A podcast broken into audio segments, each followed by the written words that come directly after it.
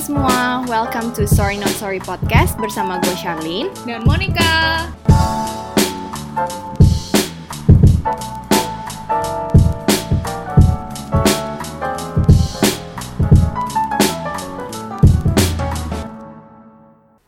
Halo semuanya, halo juga Monica, apa kabar? Hai, baik, gue baik. Lo apa kabar, Charlene? So far so good, selama di karantin ini emosi gue lebih naik turun sih. Moodnya kayak mood swing gitu loh, naik turun. Kadang lagi bagus, kadang lagi mumet, ya gitu deh. Eh, Kenapa tuh alasannya? Kadang mungkin berasa bosen kali ya di rumah, kayak berasa terkurung di rumah, nggak bisa ngapa-ngapain. Jadi ada saatnya juga di mana gue berasa not feeling that great gitu. Iya, Kalau lu so far masih sih. oke ya? Sama sih, kadang-kadang juga kayak moody gitu, kayak naik turun. Cuman kayak, aduh pengen banget keluar, tapi pas kali yang mau keluar, aduh mager banget, perlu keluar gitu. Ya, gini deh. Iya. kayak the perks of introvert. Iya loh. Jadi kayak udah udah nyaman di sini, cuman kok bosen di sini-sini aja. Tapi kalau mau keluar, aduh mager banget pengen keluar. Jadi maunya apa? Mm-mm, bener. Dan terus juga ngeliatin new normal, it's not so great juga gak sih kayak banyak yang orang-orang yang keluar-keluar gitu. Nggak tahu sih sekarang gue melihat kerumunan orang yang berseliweran di mana-mana gitu malah berasa kayak nggak tenang gitu loh. Kayak ini way kayak merasa insecure sendiri gitu loh. Lo gitu juga nggak? Di tempat gue kayak PSBB new normal ini sama aja rame tetap Iya loh. maksudnya kayak kayak apa sih bedanya nih orang tuh nggak apa enggak dan padahal kita punya kurva covid nih dan naik terus Iya, bukannya turun menurun gitu. betul betul. aduh jadi gimana nih kita mau bahas apa nih eh, podcast kali ini Nah, kita tuh kebetulan mau bahas sebuah topik yang baru lagi yang menurut gue juga sangat menarik untuk dibahas gitu. Tapi sebelumnya gue pengen ingetin juga nih kepada teman-teman yang mungkin dengerin podcast kita, either itu pendengar yang baru ataupun pendengar yang lama, untuk bisa tetap in tune sama feelingnya mereka, sama perasaannya mereka. Soalnya nih sis kemarin ini kebetulan juga gue sempet lihat salah satu youtuber yang baru aja share nih ceritanya dia. Jadi dia tuh berasa karena pekerjaannya lately itu berat banget. Maksudnya dia bener-bener super sibuk lah ya di beberapa minggu terakhir itu. Akhirnya dia berasa overwhelmed sampai berasa kayak kok kayak gini ya perasaan gue kok gini ya berasa down gitu loh. Tapi untungnya si youtuber ini tuh langsung realize gitu loh sis. Akhirnya dia pergi ke psikolog atau psikiater gue nggak tahu tapi yang jelas profesional terus akhirnya dikasih prescription gitu. Terus dia juga akhirnya rajin olahraga lagi. Akhirnya sekarang udah feel better. Terus mulai lumayan sering uh, ngupload ngupload YouTube video lagi gitu. Jadi moral of the story-nya itu adalah ketika lo merasa sesuatu is happening jangan diignore aja. Karena mungkin kalau diignore terus bisa makin parah gitu. Ya ya bener banget. Dan gue jadi ingat satu hal bahwa olahraga itu adalah salah satu cara untuk uh, bikin kita tetap sehat jiwa dan raga gitu loh. Namanya aja olahraga yang kayak nggak cuman badannya aja gitu tapi kayak ketika kita olahraga bakal lebih fresh luar dalam sih. Dan Betul. mungkin itu buat temen-temen yang mager kayak gue juga sih termasuk supaya kalau mama lagi overwhelm atau apa pun gitu itu bisa jadi salah satu cara tapi nggak cuman itu. Masih banyak lagi yang mungkin perlu dilakukan gitu. Iya betul. Oh iya eh, ada satu trik lagi sih. Kemarin ini gue juga sempat dengerin salah satu practitioner gitu di bidang wellness dan mindfulness. Dia itu bilang kalau misalnya kalian contoh misalnya lu punya hobi nih mon, misalnya lu hobinya dancing gitu ya, ya udah lu coba melakukan hal yang lu suka ini setiap hari gitu. At least cuma 5 menit atau 10 menit that's enough. Yang penting lu lakukan secara rutin. Karena sebagian besar dari kita itu semakin beranjak dewasa, semakin lu mulai sibuk ya dengan kerjaan segala macam, akhirnya kita mulai tidak melakukan hal yang kita sukain itu gitu loh. Jadi makin lama karena dipengaruhi oleh stres dan macam-macam itu bisa lead ke health juga. Iya. Jadi bisa sakit dan lain sebagainya gitu. Nah, udah Betul, cukup betul. lah ya kita uh, basa-basi busuk di depan. Jadi kita langsung aja lah ya. busuk lah Langsung aja lah kita ngobrolin tentang topik kita hari ini. Jadi hari ini kita mau bahas tentang rejection atau penolakan. Yes. Ini tuh hal yang common banget yang kayak orang bisa banget uh, dapetin ini sehari-hari. Kayak di mana aja gitu. Bisa di keluarga bisa di uh, sekitar kita di kantor lah pas sama teman pasti ada lah gitu. Iya betul betul Terus biasanya apa sih yang kita rasakan ketika kita ditolak atau di reject? Cara menghadapi rejection itu kira-kira seperti apa sih? Coba sambil hmm. kalian dengerin podcast episode ini juga, kalian juga sambil mikir deh kira-kira dulu ketika mengalami rejection, apakah kalian sedih atau lebih kemarah, merasa tidak dihargai, tidak pantas. Hmm. Kira-kira gimana sih cara kalian menanggapi rejection tersebut gitu? Pastikan masing-masing orang cara tanggapannya itu berbeda-beda ya berdasarkan situasi hmm, juga. Betul. Kita nggak bisa generalize um, situasi yang satu itu sama gitu responnya dengan hmm. situasi yang lain gitu. Jadi kita hari ini mau sharing-sharing tentang pengalaman kita bagaimana cara kita ngatasinnya, hikmahnya apa yang didapat dan lain sebagainya gitu. Mungkin kita ngomongin tipe-tipe rejection dulu atau mau dari sharing pengalaman dulu nih Mon? Tipe-tipe dulu kali ya. Oke, jadi gue ada baca-baca artikel juga sih, nih beberapa kita googling juga kebetulan. Terus kayak lihat ternyata rejection itu ada banyak tipenya sih, jadi berbagai hmm, situasi betul. gitu ya. Tadi kita sempat udah mention juga, yang pertama mungkin ada di bidang family, misalnya di dalam family ada certain parental rejection, misalnya kalian hidup di keluarga yang mungkin broken home atau ada yang juga kan misalnya ada yang di abuse atau kayak gimana. Jadi istilahnya kurang rasa kasih sayang. Jadi itu mungkin salah satu jenis rejection. Terus uh, jenis rejection yang lain ada apa lagi nih Mon? Ada social rejection. Ini tuh contohnya bisa kayak dibully atau mungkin kayak dikatain jelek sama orang-orang sekitar gitu atau mungkin di sosial media kan kalau sekarang kan marak banget ya apalagi influencer tuh pasti rejectionnya di di di tengah dia naik daun pasti ada orang-orang yang reject dia dan terus-terusan kayak ngebully dia secara verbal, apa ya verbal ya. Iya. Komen-komen jahat iya, ya kan. Iya, Netizen maha benar, aduh. iya, itu itu itu juga merupakan suatu rejection sih. Dan di sini dia termasuk social rejection. Apalagi Nah, nih, selanjutnya ada yang namanya relationship rejection. Jadi misalnya ada beberapa experience yang uh, mungkin teman-teman alami ketika lagi berhubungan dengan orang lain, either itu lagi dating atau hmm. misalnya sama pertemanan kalian, misalnya kalian mau ngajakin pasangan atau teman kalian untuk melakukan sesuatu yang bareng, eh tiba-tiba di reject gitu, out of hmm. nowhere, terus kalian berasa kayak kok kayaknya mereka nggak mengerti ya apa sih sebenarnya yang gue mauin gitu, sebenarnya gue ngajakin ini tuh untuk begini loh untuk hmm. memperdalam hubungan loh misalnya gitu. Kok lu malah nolak ya gitu? Kok dia istilahnya nggak mengerti ya apa yang gue mau? Mungkin itu juga salah hmm. satu jenis rejection. Terus apa lagi nih? Kalau lu tadi bahasan bilang rejection in relationship sebenarnya bisa relationship apa aja nih. Tapi ini ada nih abis ini ada romantic rejection. Nah rejection ini lebih kayak ke pasangan Kayak ditolak nah, cintanya gitu ya? Iya.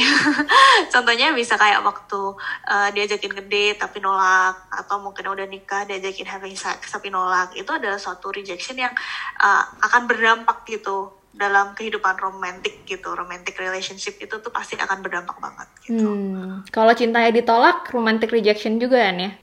ya bisa, bisa. Masuk di situ deh. Oke. Okay. Sebenarnya kayak semua form of rejection itu pastinya sakit gak gitu ya. nggak iya. ada yang nggak ada yang enak. Apalagi yang mereject kita adalah seseorang yang kita respect seseorang yang kita ya, truly sayang gitu dan kita love gitu. Itu akan sangat berpengaruh dengan insecurity kita atau confidence hmm, hmm. level kita dengan self worth kita dengan self esteem kita dan lain-lain sebagainya kali ya. Dan rejection tuh nggak nggak mm. ada satu orang pun di dunia ini, even bayi yang belum bisa mikir mungkin ya bisa dibilang gitu nggak nggak suka rejection. Gimana Siapa pun tuh? itu, even even even binatang aja nggak suka loh rejection gitu kayak. Dan hal itu tuh bisa buat ingetin kita bahwa nggak ada seorang pun di dunia ini yang suka rejection. So kita harus ingat supaya nggak melakukan hal yang serupa gitu kalau kita nggak mau digituin. Mm-hmm. Nah, lo ada cerita-cerita apa nih, Lin? Mungkin soal pengalaman lo gitu? Sebenarnya kalau misal soal pengalaman gue sih otomatis banyak lah ya. Maksudnya rejection itu menurut gue sesuatu yang tidak bisa dipungkiri dari kehidupan lo gitu. Kayak orang-orang yang sukses pun sering banget di reject, apalagi kita yang cuma butiran debu istilahnya gitu ya. Um, Sebenarnya menurut gue rejection itu nggak selalu muluk-muluk tentang people langsung say no di depan lu secara langsung sih. Mungkin gue bisa kasih beberapa contoh. Apa ya, kalau dari gue itu mungkin gue bisa bilang di dunia pekerjaan deh gue kasih contoh ya. Misalnya, gue tuh tipe orang yang lumayan idealis dulunya. Jadi ketika gue sekolah dan kuliah, gue tuh lumayan idealis dan lumayan quote on quote ambisius kali ya. Gue gak ngerti deh, pokoknya kayak gitu. Istilahnya gue tuh tahu apa yang gue mau dan gue harus bisa mendapatkan apa yang gue mau, at least kayak gitu. Jadi gue juga dulu pernah cerita gitu ya di salah satu episode kita yang awal-awal soal insecurities. Jadi pas waktu itu gue decide untuk mau cari internship pas lagi summer break gitu. Dan gue itu tipe orangnya yang kayak pokoknya gue nggak mau tahu summer break kali ini gue harus cari kegiatan yang positif, kegiatan yang berfaedah. Gue nggak mau cuma nganggur-nganggur tidur-tiduran doang selama tiga bulan for nothing gitu kan. Jadi gue pikir ya udahlah ya cari-cari internship. Akhirnya gue bolak-balik tuh ke ruangan profesor gue, nanya-nanya kira-kira ada nggak ya company yang lagi nyari dan bisa terima international student buat internship gitu. Akhirnya ada beberapa rekomendasi. Terus gue udah ini nih mulai apply apply tuh sis. Terus gue uh, apply pertama kali jobnya itu, terus gue nggak di, gue nggak dapet lah istilahnya gue nggak dapet gitu. Terus ternyata temen gue diterima dong. Jadi gue di situ gue berasa kayak gue apa kurang oke okay ya gitu ya. Maksudnya apa yang salah di diri gue? Kok gue bisa di reject gitu? Kok teman gue bisa masuk sedangkan gue enggak? Apa yang salah nih gitu? Nah, gue tuh orangnya lumayan apa ya kayak kalau lo tahu Meyer Briggs uh, personality, gue tuh tipenya yang ENFP. Jadi gue tuh kalau misalnya ada something yang happen di gue, misalnya facing rejection or something, gue itu tipe orang yang akan mikir gitu loh sis. Kayak, aduh tadi mungkin gue pas lagi interview gue salah ngomong ini nih kayaknya nih gitu. Gue akan mikir terus gitu loh sis. Kayak, aduh salah apa ya tadi gue ya? Jangan-jangan gue kayak kurang oke okay nih gimana nih gini gini gini nih gitu. Tapi ya karena gue emang udah bertekad gitu akhirnya gue tetap nyari-nyari yang lain dan akhirnya dapat juga yang lain gitu. Itu sih dalam soal pekerjaan gitu ya. Terus setelah lulus pun gue tetap kayak gitu loh sih maksudnya tetap idealis juga. Gue mau cari kerjaan yang berhubungan dengan major gue gitu. Jadi dulu itu gue nyari kerjaan itu lumayan cukup picky juga. Gue nggak mau kayak sembarangan ngambil apa yang sudah ditawarkan ke gue gitu loh jadi misalnya kadang kan kalau misalnya kita habis lulus sering tuh dapat rekomendasian dari teman atau saudara kayak eh udahlah kerja di sini aja bantu-bantu kayak gitu segala macam kan. Ketika gue nanyain kerjaannya ngapain? Nggak jelas gitu. Udah pasti say no banget lah itu. Akhirnya gue waktu itu gue sempet kayak pengen banget nih kerja di misalnya apa ya contohnya e-commerce gitu ya. Gue applyin tuh semua e-commerce tuh sis tuh oh, e-commerce A B C D eh nggak dapet dapet nih gitu. Terus gue selalu mikir kayak kenapa ya gue bisa nggak dapet ya? Maybe I'm not good enough atau apa gitu kan. Tapi kalau yang gue rasakan sih ya ketika gue being super idealis dan super ambisius rata-rata apa yang gue inginkan itu belum tentu baik untuk gue gitu loh. Outcome-nya itu tidak selalu baik. Kalau dari gue ya akhirnya ketika gue nggak terlalu yang gimana banget dan ketika ada opportunity dan gue ambil ternyata hasilnya jauh lebih baik daripada apa yang udah gue stressin gitu dari awal. Yang pengen banget gue lakukan gitu ya. Akhirnya hasilnya itu nggak sebagus yang yang ada di depan mata lah intinya kayak gitu. Itu dalam soal kerjaan gitu. Kalau misalnya soal yang lain-lain, mungkin yang pengen gua highlight itu adalah connection antara rejection dengan insecurity lu sih. Kayak pernah gak sih lo ngerasain di mana berasa worthless banget?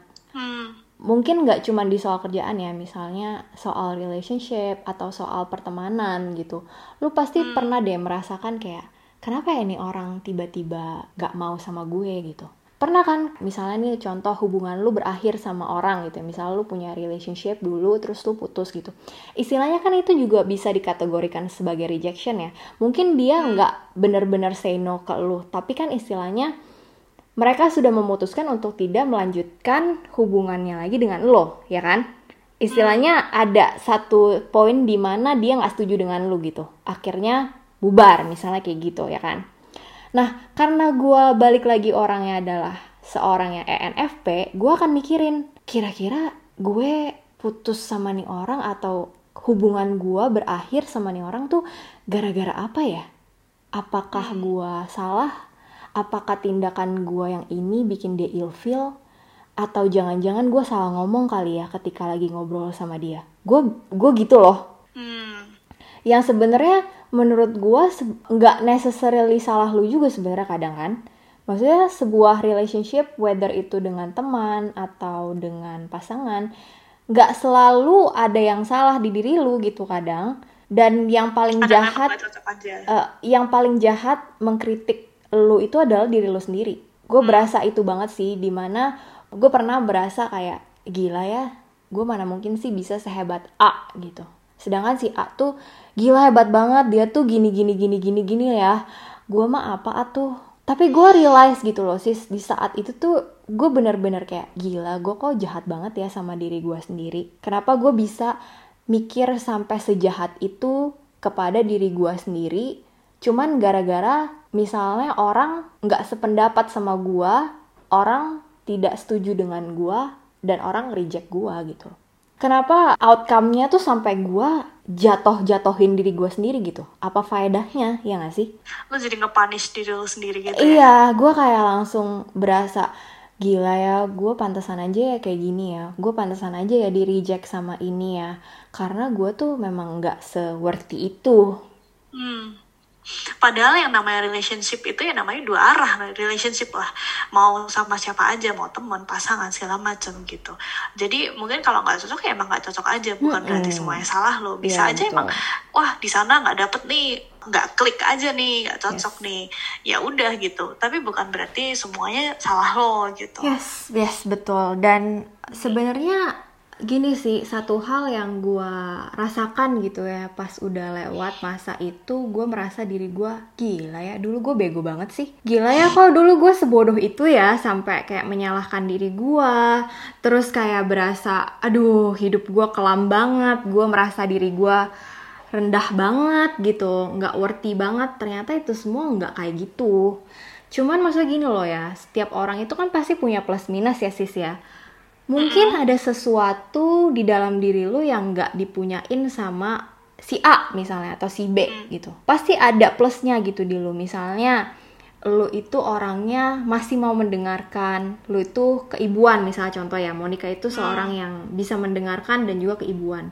Belum tentu gua keibuan dan bisa mendengarkan ya kan? Even though misalnya gua itu pintar misalnya. Kayak gitu. Jadi setiap hubungan yang lu punya dengan siapa pun itu, keluarga, family, friends, pasti akan selalu berbeda ya nggak sih sis? Yeah. Jadi jangan pernah menyalahkan dan jangan pernah menyamanyamakan diri lu dengan orang lain karena ya lu pasti punya hal yang hebat di lo dan orang lain itu yang lu anggap hebat tuh nggak punya gitu. Hmm, betul, betul. Karena emang setiap pribadi itu unik, setiap pribadi itu berbeda. Mau yang kembar identik juga pasti mereka punya kepribadian yang berbeda. Jadi jangan sampai perbedaan itu justru yang bikin lu kayak minder lah atau ngerasa nggak cukup lah atau ngerasa nggak lebih baik daripada orang lain. Justru keunikan kita itu ya kekuatan kita malah gitu. Mm -hmm. Nah, hal yang bisa gue share mungkin saat ini ini aja sih. Nggak ada sesuatu yang sangat impactful banget sih so far di gue.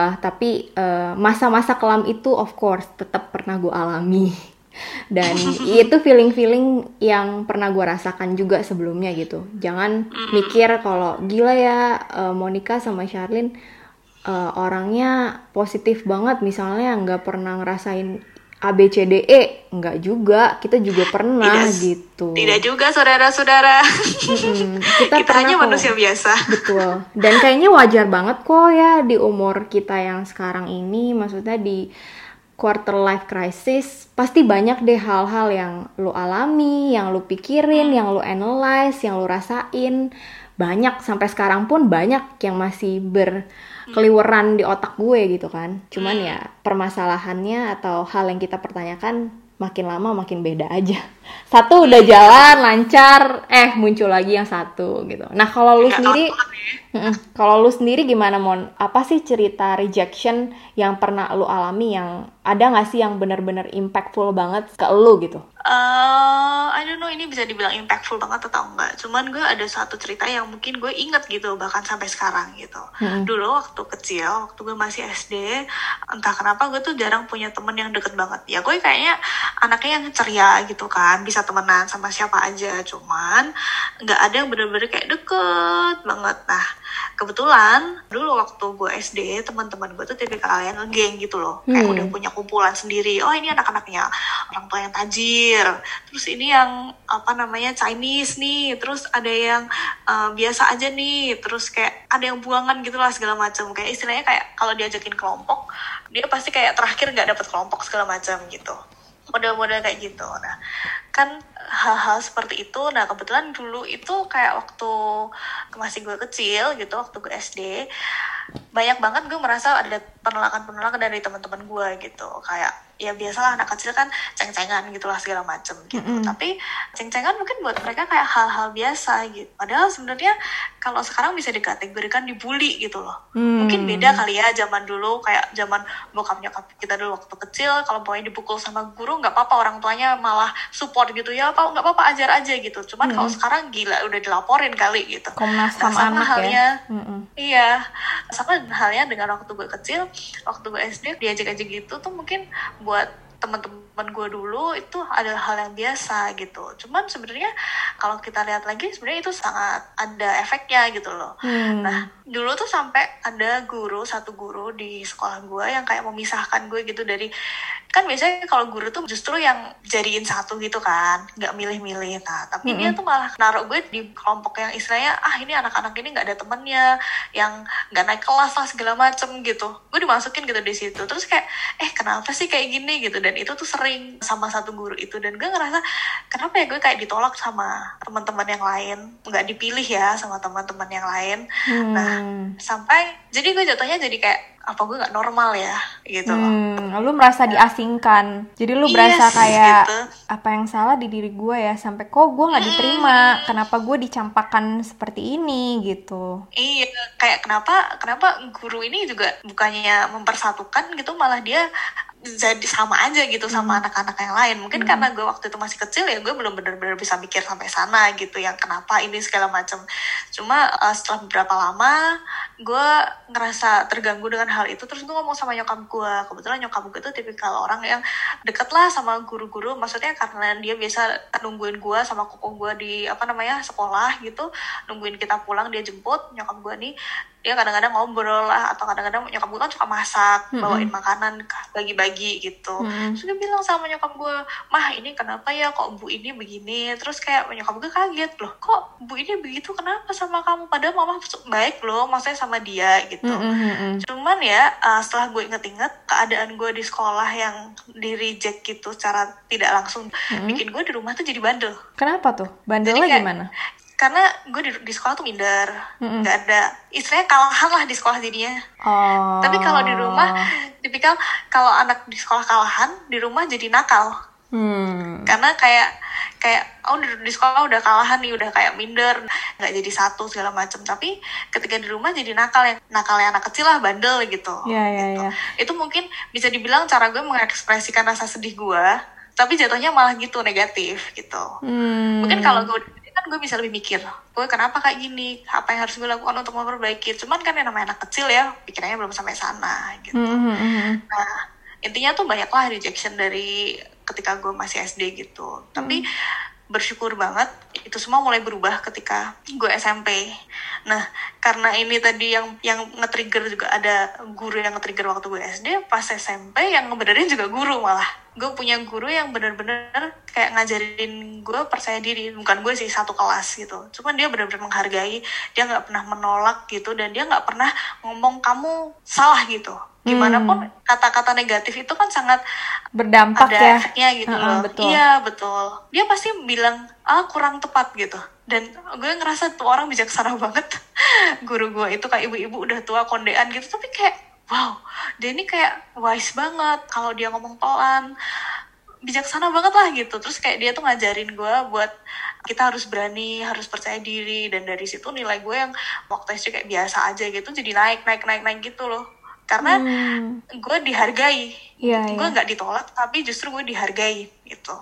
Nah itu ya dari cerita gue sama seperti yang lo tadi bilang dari cerita lo bahwa rejection tuh erat banget sama yang namanya insecurity. Bisa bikin kita minder bisa bikin kita ngerasa nggak cukup baik gitu. Dan waktu kecil bahkan ketika gue mengalami penolakan gue sampai berpikir gitu loh. Saking gue mindernya abang gue ngerasa gue nggak pinter ya gue jelek ya gue item ya gitu. Kayak item tuh kayak satu hal yang kalau sekarang orang mungkin udah mulai sadar bahwa nggak ada yang jelek kok. Mau kulit bulu coklat mau gelap mau putih gitu. Semuanya cakep gitu. Semuanya ada ke, apa bagusnya gitu. Tapi kalau dulu tuh segala macem tuh yang dianggap cantik yang dianggap cakep tuh ada yang putih gitu Karena stigma masyarakat juga gak sih? Kalau Yes. misalnya lu di Indo, nggak sebenarnya nggak Indo doang sih. Ada certain stigma yang nempel di masyarakat yang emang nggak diajarin ke anak-anak sekolah gitu loh. Jadi emang stigma itu dibiarkan melekat ke dalam diri kita dan ya gitu deh. Gue inget banget dulu waktu kecil gara-gara kayak ada penolakan kayak gini dan akhirnya bikin gue minder kayak gitu kan yang tadi gue bilang gue terus pernah ngaca terus kayak ngerasa gue tuh jelek banget ya Hmm. terus tapi kayak kayak kayak diinget-inget ya ampun kalau anak kecil kayak gitu dia masih belum benar-benar ngerti apa yang terjadi di sekitarnya maksudnya kayak belum beda lah pemikiran anak kecil sama orang dewasa itu kan kasihan ya Iya. kalau diinget-inget gitu kayak benar-benar. Dia tuh pengetahuannya terbatas gitu. Dia tuh belum tahu sama soal yang namanya mental health gitu. Jadi kayak gitu tuh kan kayak aduh sampai pernah ngaca terus bilang aduh gue tuh jelek ya. Semua yang akhirnya gue highlight itu adalah kekurangan gitu kan. Terus Iya. wah kenapa ya kayak gini kenapa ya kayak gitu itulah. Hmm. nah yang bisa gue tambahin sedikit dari cerita gue adalah rejection tuh bisa mungkin kalau sampai sekarang gitu yang bisa yang sering banget gue lihat di sekitar gue adalah rejection tuh simple banget bisa kayak ditolak kayak kayak tadi lu bilang gitu. Lu mau bantuin eh gue bantuin ini ya nggak usah nggak butuh kok gitu itu itu itu juga suatu rejection yang bikin akhirnya mengarahkan kita pada pada sikap yang kayak ketika kita mau membantu atau ketika kita punya pendapat yang terus sebelumnya ditolak gitu. Terus kayak ah nggak usah deh nggak usah. Gue nggak usah ngasih pendapat deh daripada ditolak lagi.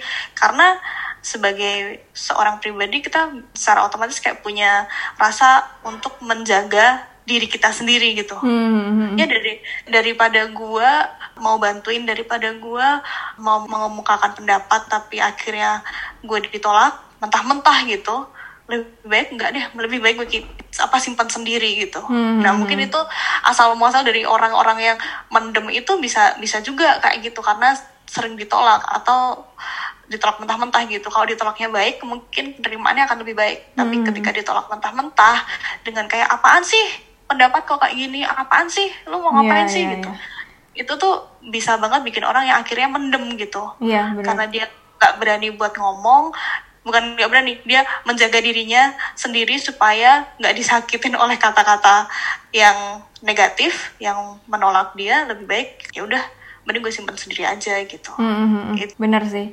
Gila ya, kata-kata itu sangat berperan penting ya dalam Hmm. Tumbuh kembangnya seseorang gitu. Kadang Betul, lu betul. melihat seseorang yang tadinya ceria, tadinya happy gara-gara mungkin di reject terus-menerus, mungkin dari lingkungannya, dari keluarganya itu bisa bikin perubahan yang sangat drastis especially kalau masih kecil gitu kan. Tingkat penerimaan di anak kecil itu kan lebih tinggi ya dibanding orang-orang dewasa gitu. Jadi ketika misalnya tadi dulu guru-guru lo itu seems like reject you, lo jadi kayak punya tanggapan yang berbeda gitu loh tentang diri lo sendiri yang akhirnya mungkin bisa berdampak terus-menerus sampai ke kehidupan yang udah gede. Nah, luckily for you, lo punya penyelesaiannya gitu. Karena lu akhirnya bertemu dengan guru yang emang bijaksana gitu. Coba bayangin lu nggak ketemu sosok itu lu kira-kira masih akan tetap insecure nggak sih sama diri lo sampai sekarang gitu kan? Oh yakin gue pasti. Pasti gue masih kayak yang minder banget. Wah kayaknya gue nggak belong deh di sini. Iya. kayaknya gue nggak cocok deh di sini karena orang-orang ini kayaknya jauh lebih baik lebih bagus lebih cakep lebih segala-galanya daripada gue. Jadi ada tempat yang salah gitu. Mm-mm. tapi ya itu. Maksudnya kalau umpamanya kita ketemu orang-orang yang bisa support bener-bener bisa balikin itu 180 derajat sih Iya, betul. Dan gue somehow ya sangat menyayangkan kenapa ya di kehidupan persekolahan gitu, maksudnya edukasi Hmm? di sekolah nggak ada yang ngajarin soal psikologi gitu. Karena Iya. sebenarnya menurut gue paling banter ya, guru BP ya. Iya, maksud gue guru BP pun ya cuman tempat curhatan doang gitu nggak sih? Nggak menjelaskan tentang how people react, what is ego, what is something else gitu. Karena sebenarnya menurut gue ya cara orang ngomong dan cara orang bersuara itu tuh impactnya tuh gede banget loh. Dari lo kecil sampai even lu udah dewasa pun itu tuh masih tetap efeknya tuh tinggi gitu loh gue kebetulan belakangan ini lagi nonton soal drama yang menyangkut dengan psikologi juga gitu kan ya. Sis ya dari cara orang ngomong gitu misalnya nih lu mempersif diri lo sebagai orang yang super minder gitu ya. Misalnya lu punya masalah yang berat banget terus lu resist gitu mungkin untuk cari psikolog atau terapis atau orang yang lu pengen ajak cerita gitu itu tuh butuh step-step yang masih panjang untuk bisa meyakinkan dia untuk seek help loh. Dengan cuman sebuah kata-kata yang tepat itu tuh bisa bikin orang itu tersadar gitu. Cuman kadangkala kita nggak tahu aja gimana cara supaya menyampaikan apa yang pengen kita sampaikan ke dia dengan baik gitu kan. Nggak ada yang ngajarin itu gitu. Dan sebagian besar orang ya emang nggak punya skill ini.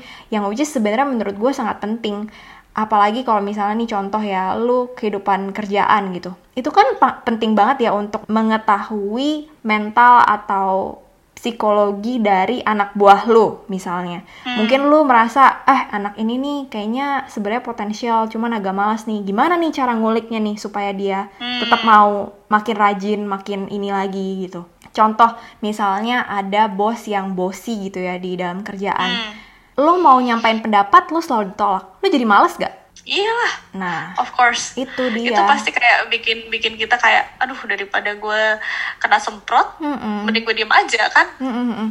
Sebe- Iya benar karena ya sebenarnya menurut gue ilmu psikologi itu sangat penting sih. Cuman ya orang banyak yang nggak sadar aja kalau itu sebenarnya menarik dan penting untuk di dipelajari lebih lanjut lah istilahnya kayak gitu. Betul.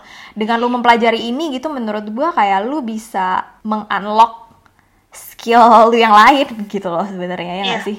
Iya setuju banget. Karena yang namanya kayak psikologi itu kan maksudnya kita tuh manusia sosial yang akan berkomunikasi bersosialisasi langsung kayak terus kayak tektokan juga sama orang lain. Nggak mungkin kan kita ngurung diri terus dalam kamar gitu.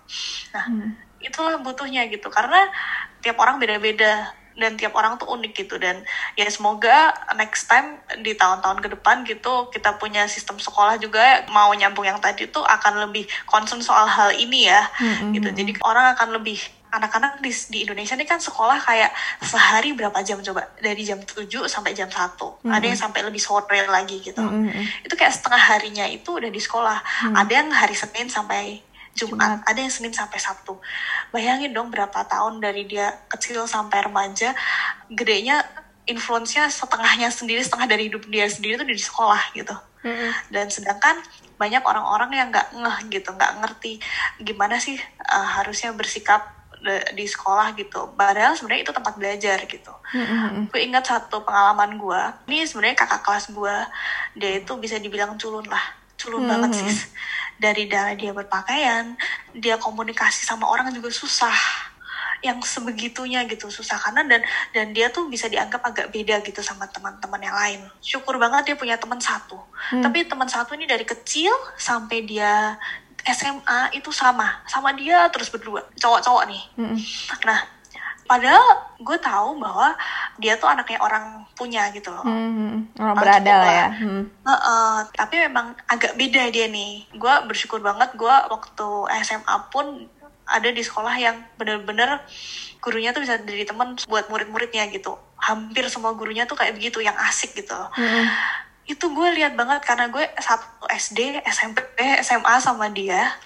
Ketika SD sama SMA dia cenderung kayak dibully karena dia beda dan dibedakan gitu lah istilahnya. Kayak hmm. ah ngapain lu main sama ini? Ah culun lah apalah cupu lah segala hmm, hmm, macem. hmm. tapi waktu SMA karena influence dari gurunya yang kayak gitu gitu. Nggak cuman guru lah semua staffnya gitu.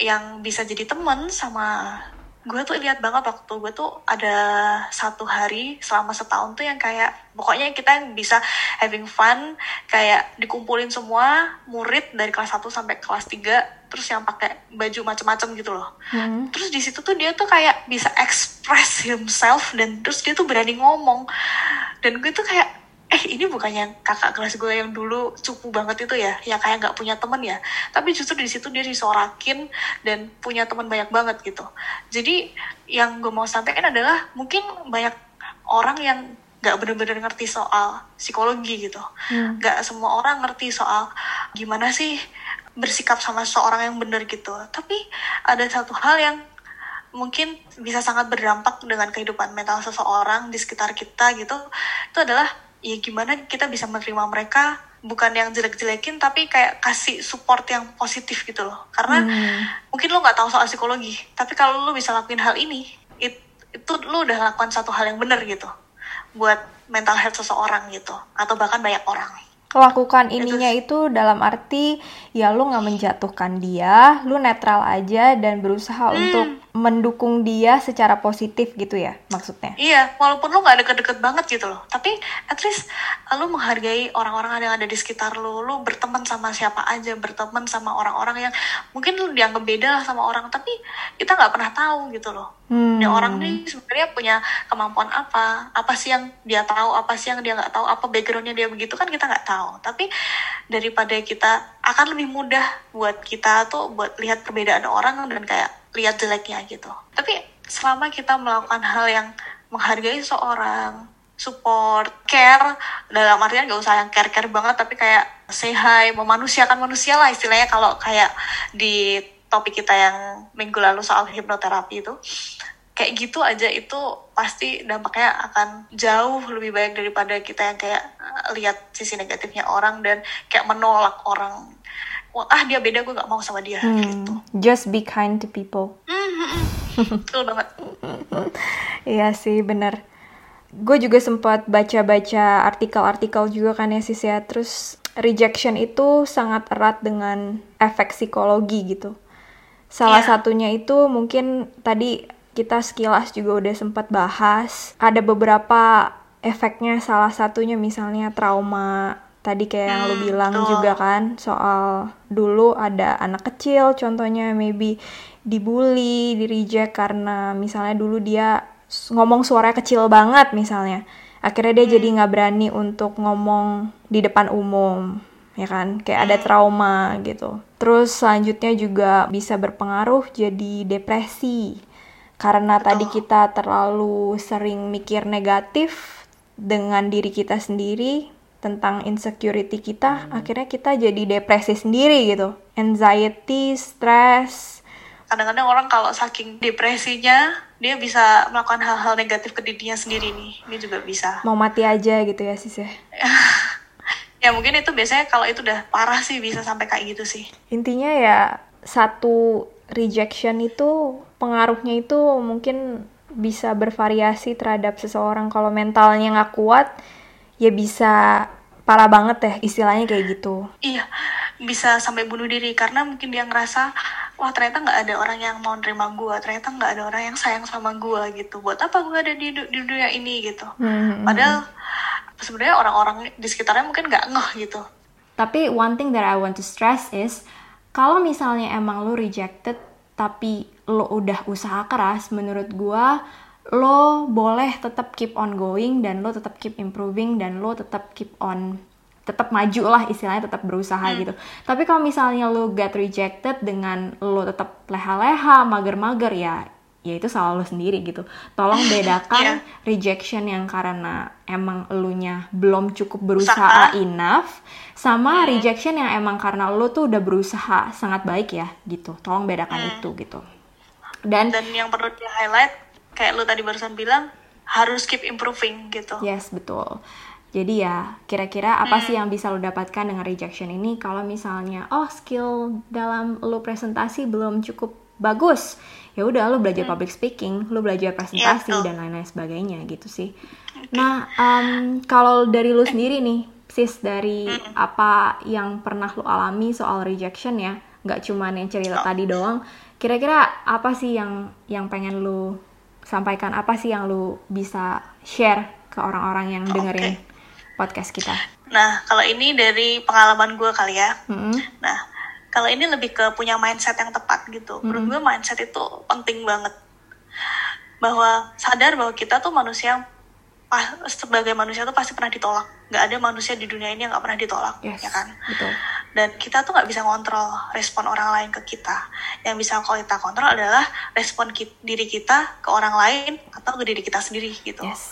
Yang bisa kita kontrol ya diri kita. Maksudnya kita mau ngapain, mau jawab apa ke orang lain, kita mau uh, ngetrit diri kita sendiri kayak gimana gitu. Gimana kita melihat diri kita itu ya lebih ke diri kita sendiri gitu. Balik lagi gitu. Yes. Jadi kalau umpamanya ada orang yang reject gue gitu misalnya gitu ya udah nggak usah nggak usah yang terlalu dipikirin gitu yang gimana banget gitu. Kita mending ngelihat sisi positifnya apa gitu. Karena kalau emang orang lain kadang-kadang kita juga perlu menyaring gitu rejection nih karena apa? Karena nih orang emang nggak suka terus emang nih orang negatif atau karena emang ada hal yang kurang dari diri gue yang sehingga harus perlu gue improve gitu.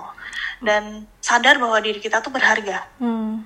Tuh. Nggak semua penolakan kayak tadi yang bilang nggak semua penolakan itu karena kesalahan kita gitu. Mm-mm. bisa aja karena nggak cocok. Yes. yang kedua tuh sayang sama diri lo self love jangan overthinking karena aduh gimana sih kalau overthinking itu udah stres nggak bisa tidur gitu. Terus kayak eh, nggak bikin lo maju juga gitu loh. Karena stres di situ-situ aja gitu loh. Ya kan? Yes. ketika kita overthinking gimana bisa sih kita jadi pribadi yang lebih baik gitu lebih baik kita kayak sayang sama diri kita sendiri kita berusaha terus improve terus level up terus jadi seseorang yang pribadi yang lebih baik gitu Mm-mm. Oke. Kalau dari gua sendiri sih satu, of course penerimaan itu butuh waktu. Jadi gua nggak langsung yang kayak setelah gua mengalami rejection, gua langsung celing-celing langsung ada light bulb yang oh lu harusnya gini gini gini gini. Enggak. Itu semua proses berbulan-bulan bahkan mungkin bertahun-tahun. Itu tuh butuh kesadaran diri di mana yang tadi mungkin Monica udah bilang lu tuh harus bisa mikirnya tuh gini loh. Apa sih yang bisa lu dapet ketika lu self beating yourself apa sih yang bisa lu dapetin ketika lu negatif self talk nggak ada. Yang ada lu cuman makin terpuruk lagi makin ngedown lagi gitu. Ya kan? Betul apakah eh, semua yang lu lakukan terhadap diri lo itu berguna untuk diri lo sendiri gitu? Apakah this is worth it gitu? Apakah orang yang yang nolak lu ini se worth it itu sampai harus lu nangisin sampai harus lu pikirin terus gitu loh?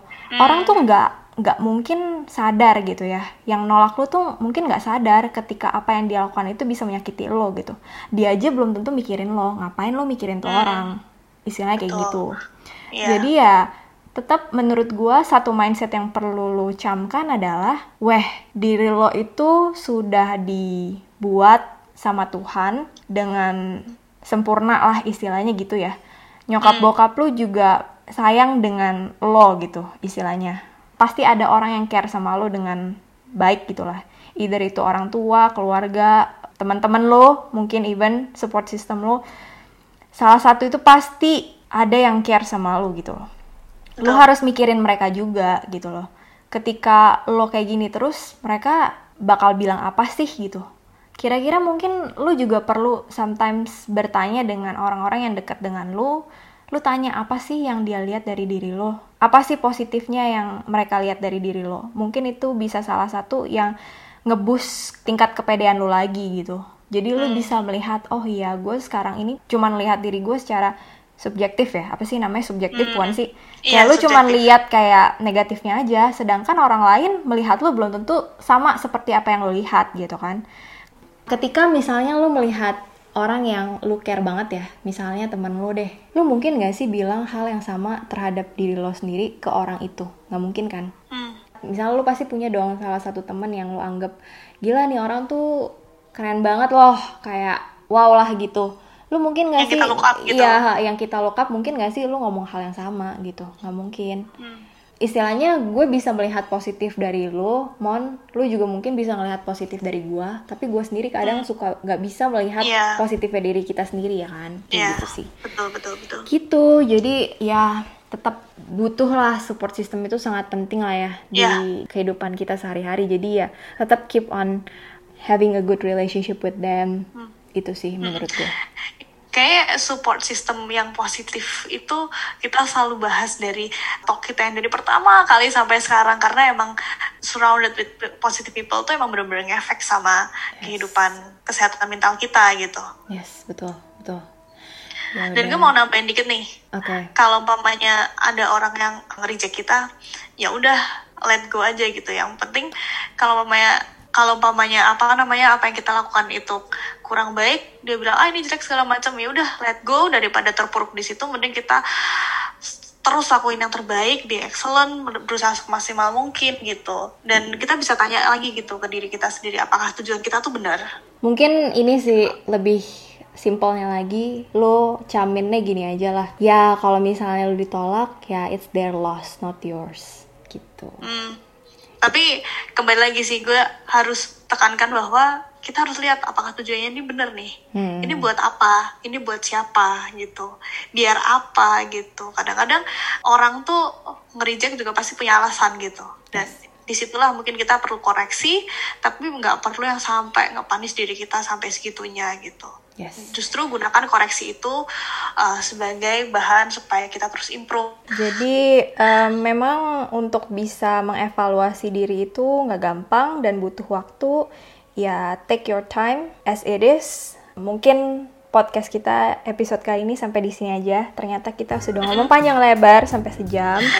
Jadi Iya. biar nggak kepanjangan, mungkin kita udahin dulu sampai di sini. Kalau misalnya ada komen atau ada pengalaman soal rejection yang kalian pengen share atau minta pendapat dari gua atau Monik, boleh DM atau boleh email atau apa pun. Kita tetap menerima masukan, kita terima cerita-cerita dari orang lain.